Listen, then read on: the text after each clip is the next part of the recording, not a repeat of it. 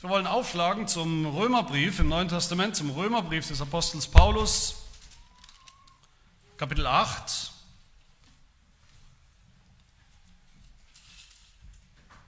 Das ist eine Predigtreihe, die, wir, die uns schon länger beschäftigt über den Römerbrief, wo wir durch den ganzen Römerbrief des Apostels Paulus gehen. Und heute sind wir in Kapitel 8 und hören auf die Verse 28 bis 31.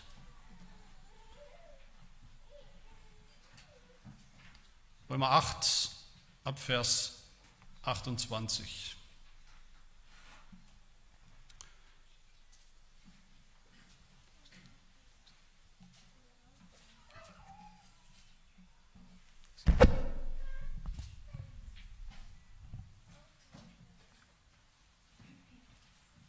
Hört das Wort Gottes. Wir wissen aber, dass denen, die Gott lieben, alle Dinge zum Besten dienen denen, die nach dem Vorsatz berufen sind. Denn die er zuvor ersehen hat, die hat er auch vorherbestimmt, dem Ebenbild seines Sohnes gleichgestaltet zu werden, damit er der Erstgeborene sei unter vielen Brüdern. Die er aber vorherbestimmt hat, die hat er auch berufen. Die er aber berufen hat, die hat er auch gerechtfertigt. Die er aber rechtfertigt hat, die hat er auch verherrlicht. Was wollen wir nun hierzu sagen? Ist Gott für uns. Wer kann gegen uns sein?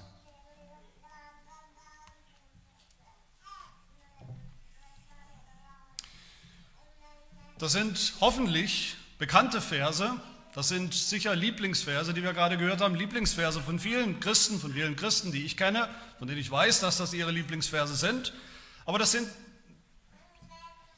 das sind nicht Lieblingsverse oder wichtige zentrale Verse als isolierte Verse, wie wir manchmal an die Bibel leider rangehen, sozusagen ohne Zusammenhang einfach Verse rausgenommen, wie, wie Glückskeks, Sprüche, isolierte Aussagen, Verse, die wir ziehen, zufällig ziehen, eines Tages aus der Bibellotterie und plötzlich haben wir diese Verse, rahmen sie uns ein und das sind unsere Lieblingsverse. Nein, diese Verse, die entfalten natürlich ihre ganz besondere Kraft, erst wenn wir sie verstehen wenn wir sie verstehen als Teil von einem großen Finale, von einem ganz langen und wichtigen Gedankengang des Apostels Paulus. Das ist noch nicht ganz das Finale, natürlich kommen noch ein paar Verse hier in diesem Kapitel 8 bis Vers 39, aber wir müssen diese Verse, die wir hier haben, schon verstehen als sozusagen vielleicht noch nicht ganz das Fortissimo, aber wenigstens das starke Pforte, das laute Pforte in einem großen Crescendo, was der Apostel Paulus hier aufbaut, zu dem er aufläuft, wo er, wie wir gesehen haben, schon Argument über Argument aufeinander türmt und, und Grund über Grund aufeinander türmt, mit einer, mit einer einzigen Botschaft eigentlich, in diesem ganzen Kapitel, einer einzigen Botschaft, nämlich der Botschaft Gewissheit. Absolute, felsenfeste, bombensichere Gewissheit für alle Gläubigen. Wo er sagt in dieser Botschaft, die einzige Botschaft ist für ihn, Christ, wenn du glaubst, darfst du und sollst du gewiss sein und sicher sein, dass du Christus gehörst im Glauben. Eine Gewissheit ohne Wenn und Aber, ohne versteckte Bedingungen, ohne Überraschung, ohne negative Überraschung. Du gehst nicht mehr verloren, will Paulus uns immer wieder sagen, hat er uns immer wieder gesagt. Du fällst nicht mehr aus der Gnade, du fällst nicht mehr aus dem Glauben, du fällst nicht mehr aus dem Heiligen Geist. Du bist wunderbar sicher in Gottes Hand, in Gottes souveräner, allmächtiger Hand. Egal was kommt. Und es kommt noch viel, sagt Paulus. Und wird er auch hier wieder sagen, bis zum Ende des Kapitels sagen, es kommt noch viel, viel Schweres auf jeden Christen zu in diesem Leben. Und wenn wir das noch nicht erlebt haben, dann müssen wir, sollten wir dringend aufwachen.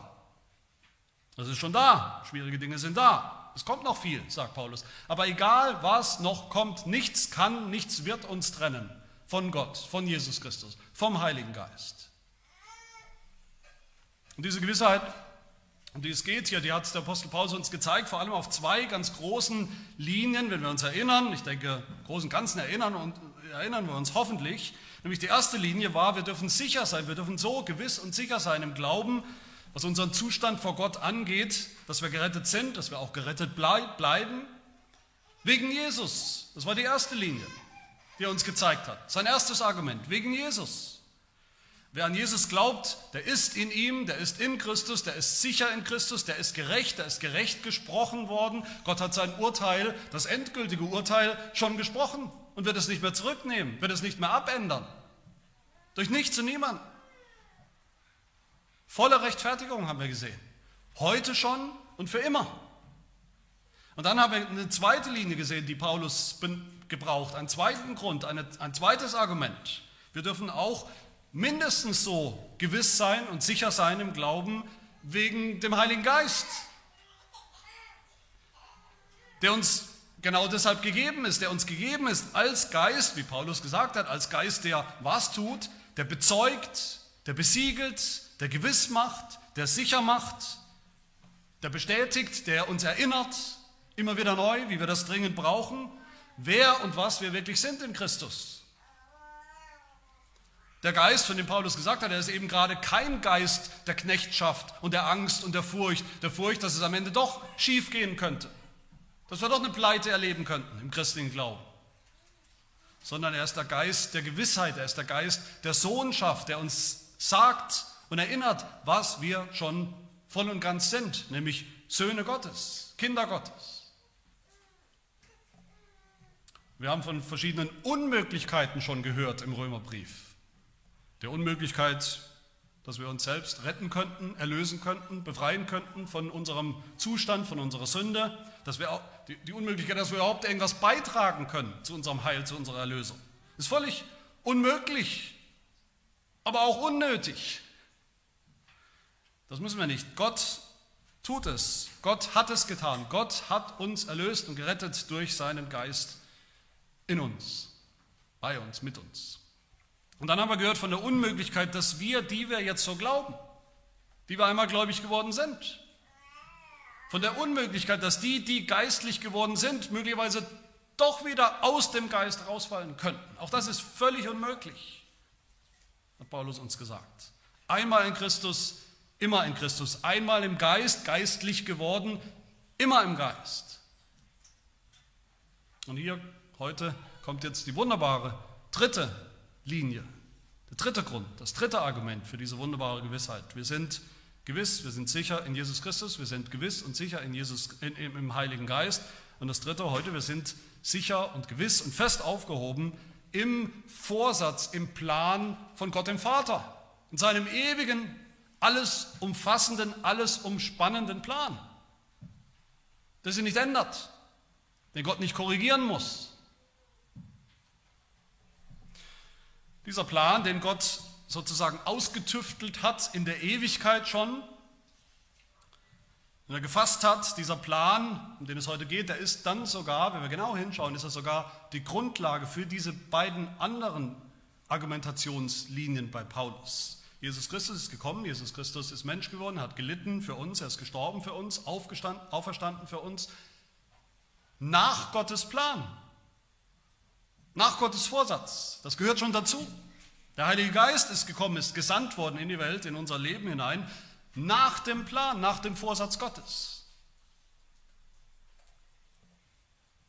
Und diesen, diesen Vorsatz, diesen Plan Gottes hinter allem, hinter dem Heil, das Gott geschaffen hat, vollbracht hat in der Geschichte, hinter dem Heil, das in unser Leben hineingekommen ist, das uns angeht, das uns, das wir erlebt haben und noch erleben, diesen Vorsatz entfaltet der Apostel Paulus hier und heute für uns.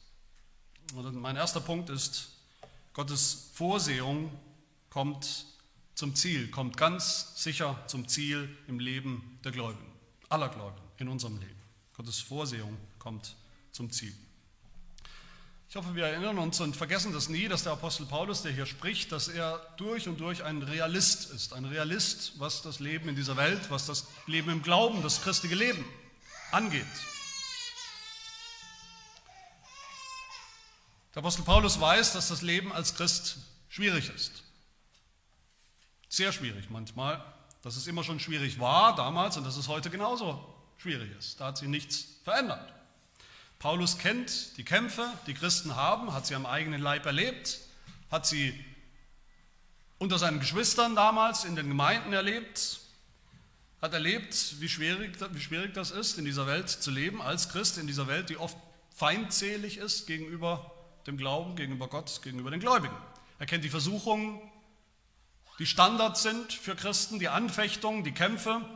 Er kennt die Versuchungen, alles hinzuwerfen, alles aufzugeben, den Glauben aufgeben zu wollen, möglicherweise.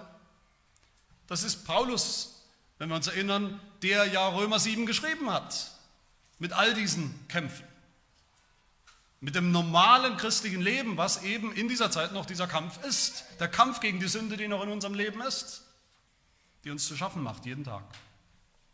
Paulus war selber schwach, das vergessen wir auch oft. Wir denken, Paulus ist dieser Überchrist, geistliche Überflieger gewesen. Nein, Paulus war auch schwach und er wusste, dass wir auch schwach sind, dass wir auch schwach sind im Glauben, jeder von uns dass wir schwach sind im Leben, im christlichen Leben, in der Heiligen, dass wir schwach sind sogar im Beten, haben wir gehört. Nicht mal beten tun wir richtig.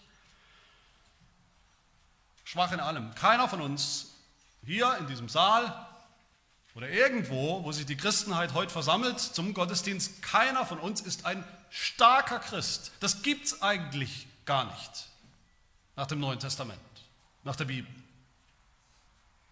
Keiner, bei dem immer alles flutscht, keiner, der immer auf 100 Prozent, bei dem immer alles auf Anschlag ist im geistlichen Leben. Das gibt es nicht. Wir sind schwach, geschwächt durch unsere eigene Sünde, die wir immer wieder tun.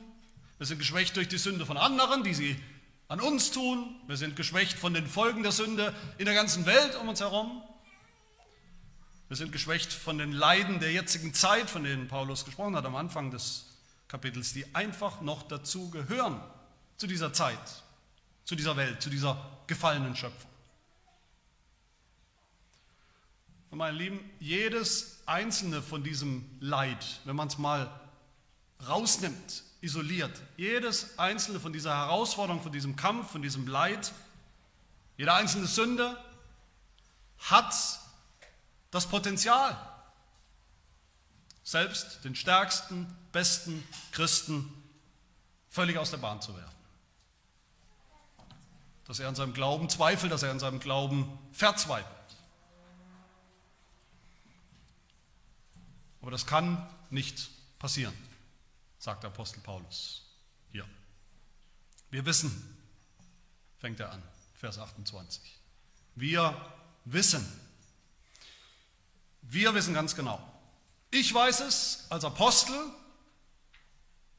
der für Gott spricht, und ihr sollt das auch wissen, was da kommt, sagt Paulus. Das ist das Normalste auf der Welt, dass Christen das wissen. Dass sie wissen, dass denen, die Gott lieben, all diese Dinge zum Besten dienen werden.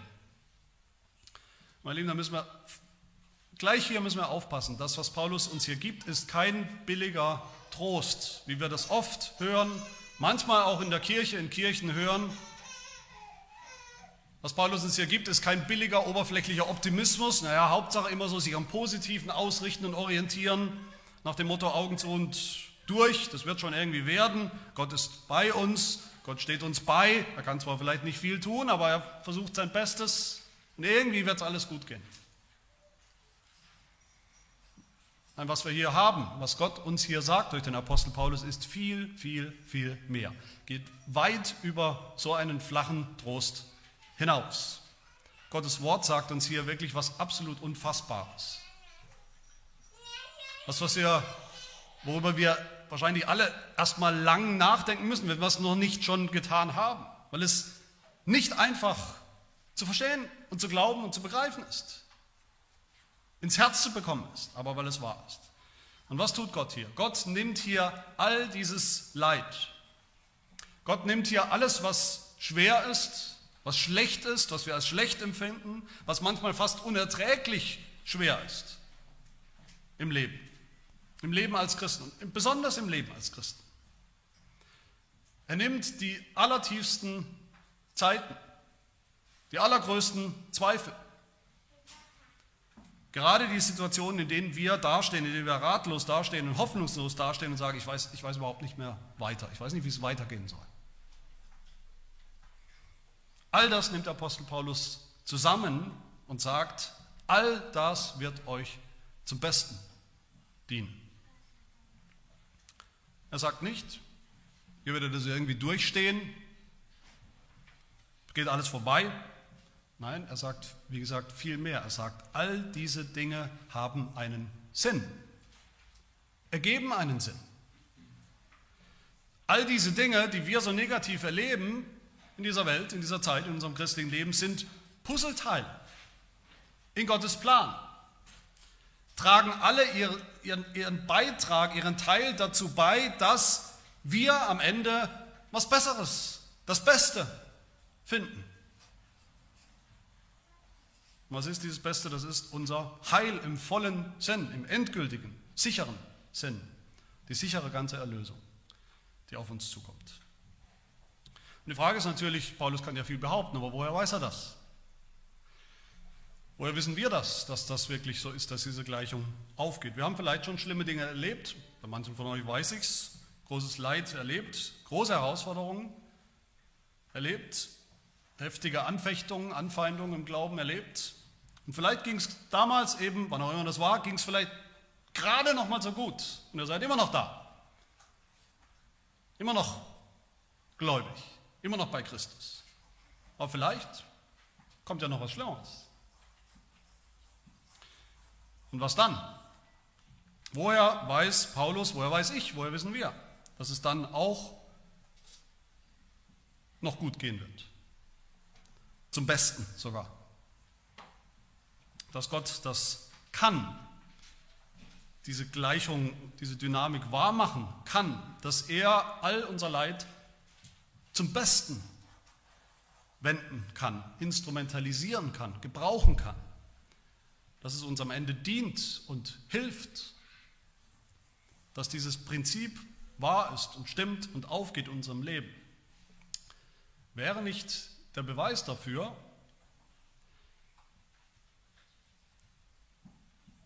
dass das aller, aller, aller schlimmste denkbare Leid überhaupt, das wir uns vorstellen können.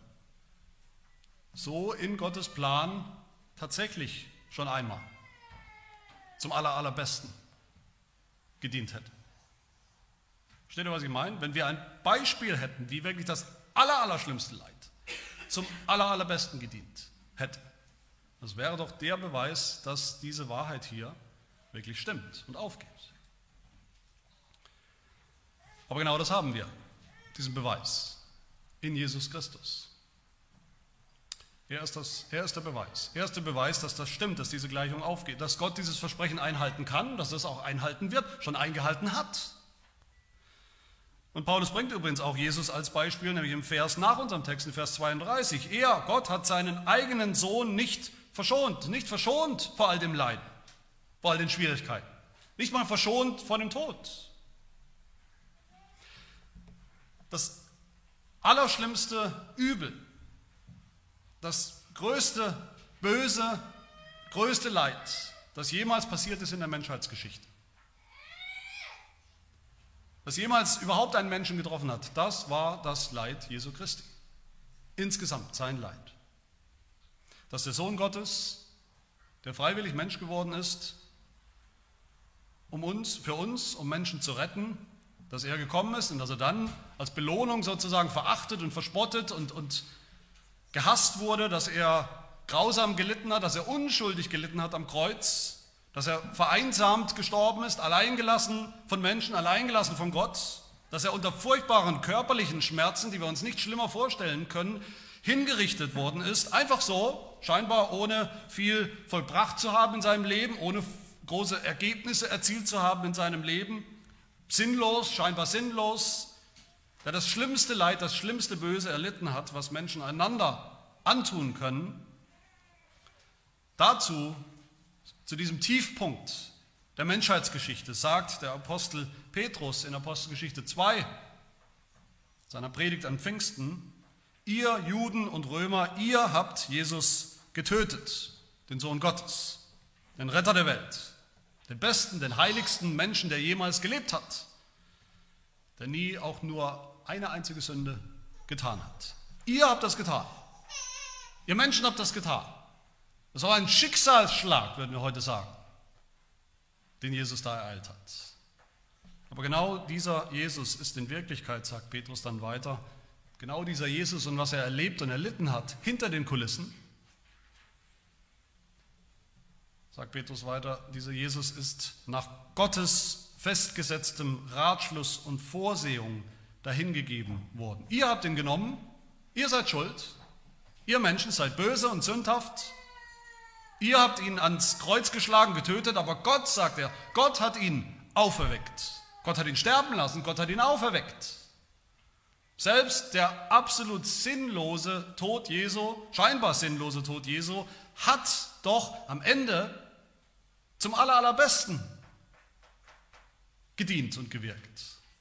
Dieses unfassbare, sinnlose, scheinbar sinnlose Leid hat Jesus selbst zum allerbesten gedient, oder nicht? In seiner Auferstehung, in seiner Herrlichkeit, die danach kam. Und es hat der ganzen Welt zum allerbesten gedient. Das ist der Beweis, dass Gott das wirklich kann und tut. Und wenn das stimmt, dieser Beweis, dieses beste Beispiel von allen, und es stimmt, mein Lieben, dann kann Gott das wirklich, dann kann Gott alles, alles, alles, schlechte, schlimme, schwierige, herausfordernde, jedes Leid unseres Lebens wirklich zum Besten wenden. Unser Leid so schlimm es sein mag, ich will das nicht in Abrede stellen, dass wir manchmal und oft schwer leiden, manche von uns sehr schwer leiden. Was so schwer sein mag, es wird nie und nimmer heranreichen an das Leid, was Jesus Christus erlebt hat. Der menschgewordene Sohn Gottes. Aber wenn Gott es geschafft hat, das ist die Logik, wenn Gott es geschafft hat, dieses Leid, sein Leid, das größte Leid schlechthin, zu wenden zum allerbesten. Warum sollte es ihm dann unmöglich sein, dasselbe mit unserem Leid zu tun? Immer und immer wieder neu. Jedes einzelne, kleine und große Leid zum Besten. Dann kann er das. Dürfen wir ihm vertrauen, dass er das kann. Dann kann er die völlig ungerechte Scheidung dann kann er den viel zu frühen Tod eines Familienmitglieds, eines Babys, dann kann er die völlig sinnlose, kaum zu ertragende Krankheit, dann kann er die schwierige Ehe, schwierige Kindheit vielleicht, schwierige Erziehungsphase, die Unfruchtbarkeit oder die Ehelosigkeit, die ungewünschte Ehelosigkeit, und jedes andere Leid und jede andere Herausforderung, die uns begegnet, alles zu unserem Besten wenden. Gibt es nichts, wirklich gar nichts, was nicht in diese Klammer, in diesen Begriff alles gehört. Wir reden oft als Christen, auch hier in der Gemeinde, reden wir oft vom, von Leid, vom Leid, Leiden in dieser Zeit, in der wir leben. Oft sind das christliche Floskeln manchmal, so Allgemeinplätze, ja, Christen leiden auch, aber manchmal eben auch nicht. Meine Tochter Tabea hatte ja gerade Abi und dann auch die Verabschiedung von der Schule. Das ist natürlich für Eltern immer auch irgendwo emotional, sowieso schon emotional, diesen, diesen neuen Lebensabschnitt oder den alten, der abgeschlossen wird, der neue, der beginnt. Aber an diesem Abend bei der Verabschiedung, da hat mich eines auch darüber hinaus berührt, nämlich in der Rede von dem Schulleiter, der, wird man vielleicht nicht erwarten bei so einem feierlichen Abend, der eine Rede begonnen hat, eigentlich auch mit vielen negativen Dingen, schwierigen Dingen. Der gesagt hat, dass diese, gerade diese Klasse, diese Stufe viel durchgemacht hat, viel Schlimmes durchgemacht hat, Schwieriges erlebt hat in ihren noch jungen Jahren. Da sind Ehen der Eltern zerbrochen, vor oder auch mitten in der, in der Abi-Zeit, Elternteile gestorben, Selbstmord, Geschwister krank geworden. Schicksalsschläge, würden wir sagen. Ich weiß nicht, ob er es gesagt hat, kann mich nicht erinnern. Und das hat mich natürlich berührt, das hat mich, ich habe mich gefragt, warum hat mich das berührt? Das berührt mich, weil es schlimm ist natürlich, weil es schlimm ist, wenn Kinder in so einem jungen Alter das so erleben müssen. Aber ich habe dann gemerkt, es hat mich noch viel, viel mehr berührt, weil das so unfassbar schlimm ist und traurig ist, wenn Kinder oder Eltern sowas durchmachen und sie haben nicht die geringste Hoffnung. Sie sehen nicht den geringsten Sinn darin. Schon gar nicht das Vertrauen oder das Wissen, dass auch diese Dinge irgendetwas Gutes bewirken, weil dahinter jemand steht, nämlich Gott, der das kann, der die Strippen zieht, die Fäden in der Hand hat, plant und ausführt. Mit absoluter Sicherheit. Sondern die das nur kennen als blinde, sinnlose Schicksalsschläge nicht den geringsten Glauben, dass Gott dahinter steht, der weiß, was er tut. Und er kann, den nichts überrascht, den nichts überfordert, weil er allmächtig ist und wirklich alles zum Besten wendet. Aber mein Lieben, wir dürfen diesen Trost haben. Wir dürfen wissen, wie Paulus sagt, jedes Leid, das wir erleben, das echtes Leid ist, bleibt am Ende kein Leid. Jeder vermeintliche Schicksalsschlag ist kein Schicksalsschlag, kein unpersönliches Zufallsereignis. Die Tragödien des Lebens sind ultimativ keine Tragödien. Die Krankheit, der Tod einem lieben Menschen, die Arbeitslosigkeit, die einfach nicht aufhören will, aus der wir nicht rauskommen, der Misserfolg in der Schule, die zerbröckelte oder gebrochene Ehe, die Kündigung Überhaupt der zerplatzte Traum des Lebens vielleicht, des Lebensentwurfs, die Enttäuschung, von der wir meinen, über die kommen wir völlig unmöglich hinweg. All das sind Instrumente in Gottes Hand, sind seine Diener. Sie dienen ihm und sie dienen uns zum Besten. Das heißt nicht, das will ich auch ganz deutlich sagen an dieser Stelle, dass wir in unserem Leben, dass wir mitten in diesem Leid, in einem konkreten Leid, was wir gerade erleben, dass wir diejenigen sind, die den Sinn darin erkennen. Die wissen, warum das passiert, die es ausrechnen und zusammenrechnen können, die das Rätsel lösen können. Dass wir begreifen und wissen, warum das so passiert ist und warum es gerade uns passiert. Aber das ist auch nicht entscheidend. Entscheidend ist, dass Gott es weiß welchen Sinn das ergibt, in seinen souveränen, göttlichen, ewigen, allmächtigen Plan. Und dass er es orchestriert, dass er es gebraucht zu unserem Besten. Nichts passiert uns, nichts passiert, das ist Paulus Aussage hier, nichts passiert Gottes Kindern außerhalb von Gottes Vorsehung, außerhalb von Gottes Plan. Nichts, was nicht in seinem Buch steht, was er vorher aufgeschrieben hat. Nichts, was er nicht strategisch gebraucht in seiner Liebe zu unserem Besten. Nichts, was unseren Glauben zunichte machen könnte, vernichten könnte. Nichts, was uns nicht insgesamt und ultimativ zum Besten dient. Warum glauben wir denn an einen allmächtigen Gott? Fragt uns auch unser Katechismus, Frage 26. Und die Antwort, weil er alles unter Kontrolle hat weil er der Gott der Vorsehung ist, der Gott mit einem Plan, der geplant hat, vorgesehen hat zu unserem Besten. Deshalb sagt der Heidelberger, vertraue ich auf ihn und zweifle nicht, dass er, wie Paulus hier sagt, auch alles Böse, das er mir in diesem harten Leben zuteilt, zum Besten wenden wird. Sagen wir diesen Vers. Dass er das kann als ein mächtiger Gott und dass er es will als unser gütiger und liebevoller Vater. Das ist seine Vorsehung, sein Plan. Aber wem gilt das? Dieses Prinzip, dieses Versprechen, diese Gewissheit, wer darf das haben? Alle, jeder, einfach so? Paulus sagt, denen, die Gott lieben. Denen, die Gott lieben. Denen, die, denen, für die gilt das. Denen dienen alle Dinge zum Besten, auch die schlimmsten. Da haben wir also, könnte man sagen, da haben wir eine wunderbare, vielleicht eine der wunderbarsten und großartigsten Zusagen und Verheißungen und Versprechen Gottes, vielleicht in der ganzen Bibel. Aber so schön sie ist, jetzt kommt sie doch eben mit einer Bedingung daher. Du musst schon Gott lieben, damit das stimmt, damit das wahr wird. Nur dann wird dir das ganze Leid, das ganze Schwere im Leben zum Besten dienen. Viele Bibelausleger verstehen das so. Und viele Christen glauben das so.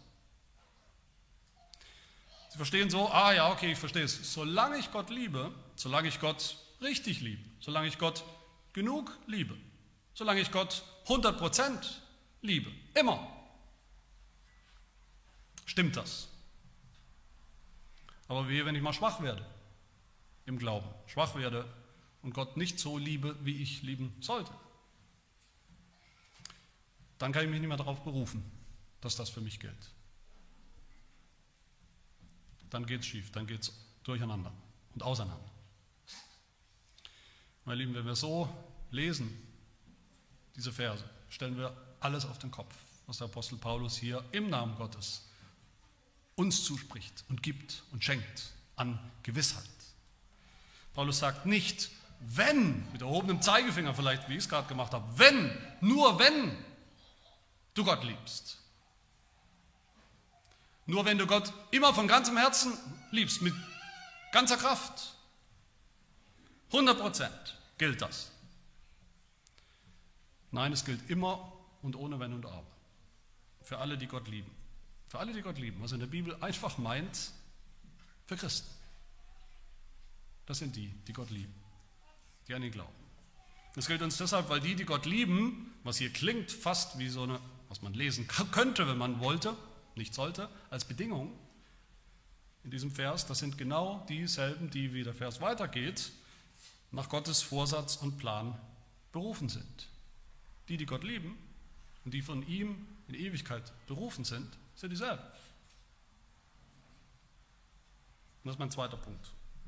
Der erste war Gottes Vorsehung, kommt zum Ziel. Der zweite Punkt, Gottes Vorsatz bleibt bestehen. Sein Plan bleibt bestehen. Aber die Frage stellt sich, warum ist das so? Warum können wir diese Gewissheit haben? Was ist der Grund, dass wir so sicher sein können? Dass uns nichts, nicht mal das schlimmste Leid, was noch kommen kann und wird, aus der Bahn werfen kann. Und Paulus sagt uns, der Grund ist Gottes Vorsatz, Vers 28, weil wir nach Gottes Vorsatz berufen sind. Berufen zum Glauben an Gott. Und was Paulus meint mit diesem Vorsatz, das entpackt er ja dann für uns in den Versen 29 und 30. Und hier mache ich jetzt mal was, was eigentlich kein Prediger jemals tun dürfte. Mache ich ja gerne mal, äh, was völlig inakzeptabel ist in diesen wichtigen und zentralen Versen. Ich mache es nämlich ganz kurz. Ich mache es ganz kurz. Sehr kurz. Die meisten Prediger machen es hier sehr lang an dieser Stelle. Diese zwei Verse, gerade weil so viel drin sind, so wichtige, schwergewichtige theologische Begriffe, hat man meistens dasselbe Muster, mindestens eine Predigt pro Begriff oder pro Begriffspaar Manchmal sogar noch mehr. Martin Lloyd Jones hat, glaube ich, 87.000 Predigten gehalten. Ich weiß nicht genau wie viel, aber sehr viele Predigten zu diesen Begriffen gehalten. Und das bis ins kleinste und tausendste Glied ausgelotet, was jeder dieser Begriffe hier bedeutet. Diese Begriffe, die wir hier hören, die wir gehört haben. Zuvor ersehen, ausersehen, vorherbestimmt, berufen, gerechtfertigt und verherrlicht. Wichtige Begriffe, ohne jede Frage. Reformierte Theologen haben diese Verse immer schon als sehr wichtig angesehen und haben, das genannt, die sogenannte goldene Kette der Seligkeit. Das ist eine Kette von Begriffen, die hängen alle miteinander zusammen, die bauen aufeinander auf, da ist eine Logik, das haben sie erkannt. Auch unsere Dortrechter Lehre spricht von dieser goldenen Kette der Seligkeit. Ich habe auch nichts dagegen, dass Prediger das tun, meinetwegen sollen sie das tun in ihrer Gemeinde. Ich mache das vielleicht irgendwann auch mal, viel Zeit nehmen für jedes einzelne Element, für, äh, für jeden einzelnen Begriff. Aber was dann oft passiert, was oft das Resultat ist, das Ergebnis, der Effekt ist, es wird so eine kausale Kette draus gemacht. Wie jeder Begriff Vor, auf den vorherigen aufbaut, als wollte Paulus hier irgend so eine dogmatische, theologische, logische Kette oder Abhandlung präsentieren, wie man gerettet wird. Die einzelnen Begriffe werden dann immer mehr isoliert betrachtet, einzeln betrachtet. Und das große Ganze kommt aus dem Blick. Aber interessanterweise tut ja selbst der Apostel Paulus das nicht. Er ist kurz hier, extrem kurz. Er erklärt diese Begriffe ja überhaupt nicht. Er nennt sie nur. Ein paar hat er schon erklärt, ein paar wird er noch später erklären, in den Kapiteln des Römerbriefs, die noch kommen. Paulus, Paulus hetzt und rennt und flitzt hier eigentlich in atemberaubender Geschwindigkeit, sozusagen Lichtgeschwindigkeit, von der Ewigkeit zurück, wenn man so sagen kann, Ewigkeit zurück bei Gott in Gottes Plan und dann durch unser Leben und zur Ewigkeit in die Zukunft hinein, zur Herrlichkeit, in atemberaubender Geschwindigkeit. Zack, zack, zack, zack. Und ich glaube, das ist genau die Aussage, das ist der Effekt, den er haben will. Er fliegt ja in 20.000 Metern Höhe über das ganze Panorama von Gottes Heil und Errettung und hat keine Zeit zu erklären. Er nennt nur die Station, ganz kurz. Und er sagt, wir sind in Ewigkeit schon ausersehen von Gott. Er hat aus irgendeinem Grund, hat Gott damals in der Ewigkeit schon aktiv seine Liebe auf uns gesetzt, ausersehen. Gott hat uns vorherbestimmt. Aus, aus allen Sündern hat er sich entschieden, uns, ausgerechnet uns, zu retten. Warum steht er nicht? Aber wozu steht hier? Wozu steht er? Er sagt, vorherbestimmt, dem Ebenbild seines Sohnes gleichgestaltet zu werden, damit er der Erstgeborene sei unter vielen Brüdern, die noch kommen. Das heißt, Gott hat schon vorherbestimmt, was wir mal alle sein werden. Das Endprodukt, wie Jesus. Und interessanterweise, ich glaube, die Logik können wir alle verstehen, wenn, wir, wenn das das Endprodukt ist, in Anführungsstrichen, dass wir so sind am Ende wie Jesus Christus, dann ist der Weg dahin doch auch irgendwie klar, dann müssen wir auch leben wie Jesus, dann müssen wir auch erleben, was Jesus erlebt hat, dann müssen wir auch erleiden, was Jesus erlitten hat. Dann ist es kein Wunder, dass diese Leiden dazugehören, in die Schule Gottes und so zu machen, wie wir bestimmt sind, vorherbestimmt sind. Denken wir so, frage ich mich, dass selbst das scheinbar sinnloseste, blödeste, unfairste Leid in unserem Leben, das wir überhaupt nicht brauchen, dass das ein Mittel ist, ein Werkzeug in Gottes Hand, um uns mehr und mehr zu machen wie Jesus, wie wir sein sollten und sein werden. Und dann sagt Paulus weiter, Gott hat uns berufen, das heißt in der Zeit, in der Geschichte jetzt, in unserer Geschichte, in unserer Biografie. Gott hat uns berufen, hat uns gerufen mit seiner Stimme. Wir haben seine Stimme gehört im Evangelium. In der Predigt haben wir sie gehört. Und dass wir diesen unwiderstehlichen Ruf, dass wir dem gefolgt sind, dass wir eines Tages vielleicht einfach, vielleicht unspektakulär, aber doch spektakulär gemerkt haben, oh, ich glaube ja, ich weiß gar nicht, woher kommt. Ich weiß nur, dass ich es vor fünf Jahren nicht getan habe. Ich weiß jetzt, dass ich glaube. Und dann hat er uns auch alle gerechtfertigt, gerecht gesprochen in Jesus Christus, seine Jesu Gerechtigkeit geschenkt. Und dann fünftens sagt Paulus, Gott hat uns in seinem ewigen Plan auch schon verherrlicht. Da haben wir oft Fragezeichen, was bedeutet das? Verherrlicht, Herrlichkeit. Verherrlicht heißt eigentlich nichts anderes als zum Ziel gebracht. Verherrlicht ist zum Ziel gebracht. Zum Ende der Fahnenstange. Zum Ende der Heiligung, dass wir eben sind wie Jesus, dass wir sind, wo Jesus ist, nämlich in der Herrlichkeit des Vaters im Himmel, wo alles herrlich ist, wo alles vollendet ist, wo alles am Ziel ist, wo alles endlich wieder so ist, wie es sein sollte. Diese Herrlichkeit ist das Beste. Diese Herrlichkeit ist das Beste, was Paulus meint in Vers 28, zu dem alles dient und beiträgt und hinführt mit strategischer Sicherheit und Gewissheit. Und bis in die Grammatik hier, bis in die Wortform dieser Begriffe, die Paulus hier nennt, wird deutlich, was Paulus uns hier wirklich sagen. Das ist nichts dem Zufall überlassen. All diese Begriffe hier stehen in einer Form, in unserer deutschen Bibel haben wir das in der Vergangenheit, in der Vergangenheitsform, aber auf jeden Fall stehen diese Begriffe in einer Form, die ganz deutlich machen, dass diese einzelnen Dinge, diese einzelnen Elemente unserer Erlösung, unserer Rettung im Gesamt in der Gesamtsicht alle schon abgeschlossen sind. Abgeschlossen. Abgeschlossen in Gottes Plan von Ewigkeit her. Abgeschlossen in seinem Vorsatz, den er auch ausführt als der allmächtige Gott, ohne Probleme, ohne Hindernisse. Geplant und ausgeführt. Der ewige Plan Gottes, sein Masterplan, den hat er in der Ewigkeit gefasst, in der Ewigkeit gespielt und der erfüllt sich dann auch genauso, wie Gott das geplant hat. Und dieser Plan, das ist, mein Lieben, das ist der Grund, der einzige Grund, warum wir mit absoluter Sicherheit, mit absoluter Gewissheit sagen können, alle Dinge, die ich erlebe in diesem Leben, auch die schlimmsten werden wir zum Besten, werden uns und mir zum Besten dienen nach Gottes Plan. Dieser Plan ist der Grund, warum wir das sagen können. Dieser Plan ist auch der Grund, warum es gar nicht so sehr um diese einzelnen Elemente dieser Kette, hier dieser goldenen Kette geht, sondern um, um alles zusammen.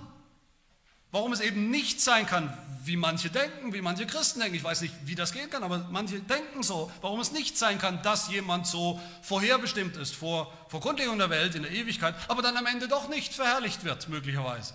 Warum es nicht sein kann, warum es völlig undenkbar ist, dass jemand so berufen wird von Gott im Evangelium und kommt und, und folgt diesem Ruf, wiedergeboren wird und am Ende nicht mehr glaubt. Oder überhaupt, warum es unmöglich ist, dass jemand wiedergeboren wird, geistlich wird, und am Ende doch nicht gerechtfertigt wird vielleicht. Oder jemand gerechtfertigt und am Ende nicht sein wird wie Jesus Christus als Bruder. Nicht ans Ziel kommt. Paulus geht es hier um das Gesamtpaket des Heils, unserer Erlösung, des Evangeliums. Das Gesamtpaket. Und dieses Gesamtpaket hat Gott, der Vater, geplant in Ewigkeit, hat Gott, der Sohn, erfüllt vor 2000 Jahren und bringt uns und schenkt uns und wendet an der Heilige Geist in unserem Leben. Und bei dem bewahrt er uns auch, bis es alles erfüllt wird. Unsere Lehrregel, die Dortrechter Lehrregel, die sagt dazu sehr treffend, wie ein Bibelkommentar fast zu diesen Versen sagt die Lehrregel, sein Ratschluss, Gottes Ratschluss kann nicht verändert werden, seine Verheißung kann nicht hinfällig werden und die Berufung nach seinem Vorsatz kann nicht widerrufen werden. Dreimal kann oder besser, dreimal kann nicht.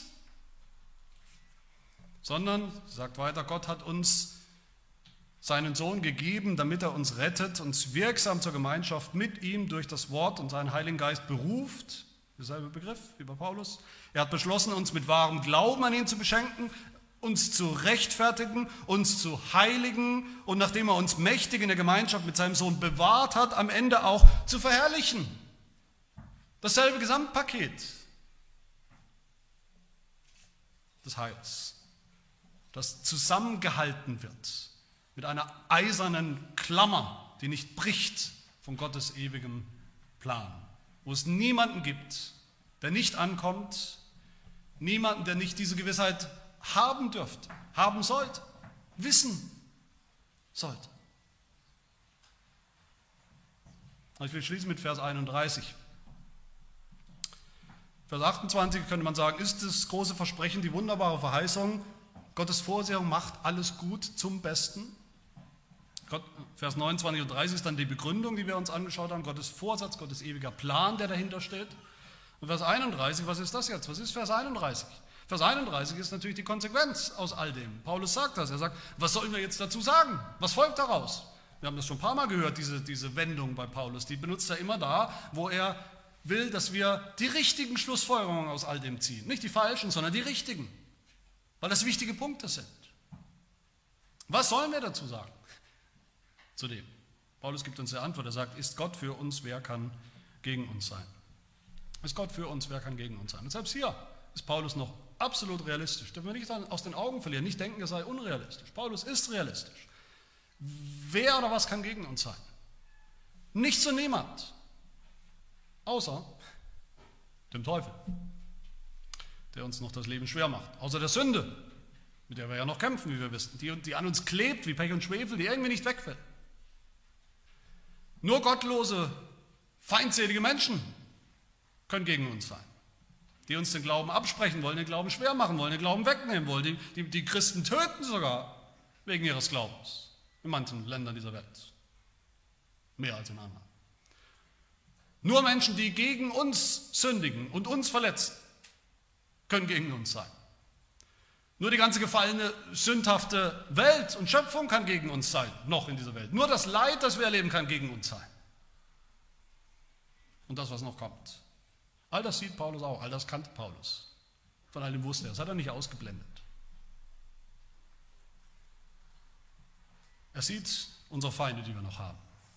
Aber er sieht eben auch, dass es viel, viel unvergleichlich besser ist, Gott zum Freund zu haben, als alle Feinde zusammengenommen. Paulus sieht das ganze Leid, das Leiden der jetzigen, die Leiden der jetzigen Zeit. Nur ist er überzeugt im Vergleich und weiß, Römer 8, 18, dass diese ganzen Leiden, die Leiden der jetzigen Zeit, am Ende nicht ins Gewicht fallen gegenüber der Herrlichkeit, der Besten, was kommt. Paulus sieht das alles, was auf uns Christen einprasselt, jeden Tag, jedes Jahr, Herausforderungen, das Leid, die Schwachheit, aber er weiß, dass denen, die Gott lieben, all diese Dinge zum aller, aller, allerbesten dienen, dass sie uns nicht schaden können, sondern sogar dienen. Meine Lieben, das Evangelium ist keine Weltflucht, ist kein, keine Exit-Strategy, wie wir aus diesem Leben, aus dieser Welt um uns herum entfliehen können, in irgendwelche christlichen Gemeinschaften oder Klöster oder was auch immer. Das Evangelium ist auch nicht die Botschaft, dass wenn du glaubst, dann wird alles Leid aufhören, dann wird es dir besser gehen. Dann geht es nur noch aufwärts. Sofort. Ganz im Gegenteil. Aber das Evangelium ist die Hoffnung, dass Gott uns in all dem und durch all das hindurch bewahren wird. Und das ist viel größer, viel wunderbarer. Das Evangelium katapultiert uns nicht aus dieser Welt und diesem Leben und diesem Leiden heraus.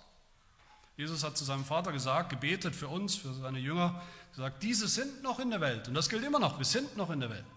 Heiliger Vater, hat er gebetet, bewahre sie in deinem Namen, die du mir gegeben hast. Als ich bei ihnen in der Welt war, habe ich sie bewahrt in deinem Namen, die du mir gegeben hast, habe ich behütet. Keiner von ihnen ist verloren gegangen. Ich bitte nicht, dass du sie aus der Welt herausnimmst. Gerade nicht, hat Jesus gesagt und gebetet, sondern dass du sie bewahrst vor dem Bösen, um sie herum. Dass du sie bewahrst in dem Leid und durch das Leid hindurch die jetzige Zeit, in der wir alle leben, als Christen leben, diese Welt mit ihrem Leiden und mit, ihr, mit der Sünde auch, auch der Sünde, die wir noch tun, mit unseren Feinden, all das, dieses Leben wird nicht ohne Spuren bleiben. Das christliche Leben geht nicht spurlos an uns vorüber. Es geht nicht ohne Wunden an uns vorüber. Es geht nicht ohne Narben an uns vorüber. An niemanden. Aber was wir wissen dürfen, warum wir getrost und zuversichtlich sein dürfen, diese Narben, die wir alle mitnehmen werden aus dem christlichen Leben, das sind Narben, die uns am Ende nur noch stärker machen. Narben, die uns am Ende dahin bringen, wo wir, wohin wir wollen, in unserem tiefsten Herzen. Narben, die uns zu den Menschen machen, die wir sein wollen und, und sollen und werden. Nämlich zur Herrlichkeit bringen, zur Verherrlichung, zum Ziel bringen. So gesehen ist Gott für uns, wer oder was kann dann noch ultimativ gegen uns sein. So eine Gewissheit zu haben, ist wirklich wunderbar und ist kostbar und die hält uns der Apostel Paulus hier im Namen Gottes vor Augen, dass wir sie alle haben. Die gehört untrennbar zum Evangelium dazu. Das dürfen wir und wissen wir, dürfen wir wissen und glauben. Diese Gewissheit macht uns dann nicht faul und fett und stolz und überheblich und sorglos, unproduktiv, sondern ganz im Gegenteil. Im Gegenteil, jede andere Sicht vom Evangelium ich sage jetzt mal Evangelium in Anführungsstrichen, jede andere Sicht vom Evangelium, jede Sicht des Evangeliums, wo Unsicherheit dazugehört, wo Ungewissheit eingebaut ist, sogar gewünscht ist, erwünscht ist, wo es keine Heilsgewissheit geben kann und geben darf. Das kann nur dazu führen, dass wir am Ende faul und unproduktiv unfruchtbar, geistlich unfruchtbar sind und bleiben. Das christliche Leben gedeiht nicht, wo Angst sich breit macht. Das christliche Leben gedeiht nicht, wo Angst davor, dass wir vielleicht doch nicht ankommen, sich breit macht. Dass am Ende doch schiefgehen könnte, dass das Ziel unsicher ist. Das christliche Leben gedeiht da, wo wir mit, mit Mut, mit frohem Mut, mit Zuversicht, mit Gewissheit diesem Ziel entgegengehen, und dann mitten durch die Kämpfe des Lebens hindurchgehen, ausgerüstet mit dem Heiligen Geist, mit der Gewissheit, mit der Gewissheit, dass Gott uns durch all das hindurch bewahrt. Ich schließe mit einem Wort aus der Lehrregel, die genau das so sagt. Fast ganz am Ende, fast die letzten Sätzchen aus der Lehrregel, dort recht der Lehrregel in Artikel 12, im letzten Punkt, da heißt es, diese Gewissheit, von der wir hier hören und gehört haben, diese Gewissheit, dass wir im Glauben beharren werden, ist weit davon entfernt, die wirklich Gläubigen stolz und sorglos zu machen, in fleischlicher Sicherheit zu wiegen. Im Gegenteil, sie ist die wahre Quelle der Geduld in jedem Kampf. Inniger Gebete, der Standhaftigkeit im Leiden und im Bekenntnis der Wahrheit und der echten Freude in Gott. Das Nachdenken über diese Wohltat, über diese Gewissheit ist der Antrieb, immer und aufrichtig dankbar zu sein und gute Werke zu tun. Möge das so sein. Amen. Wir beten.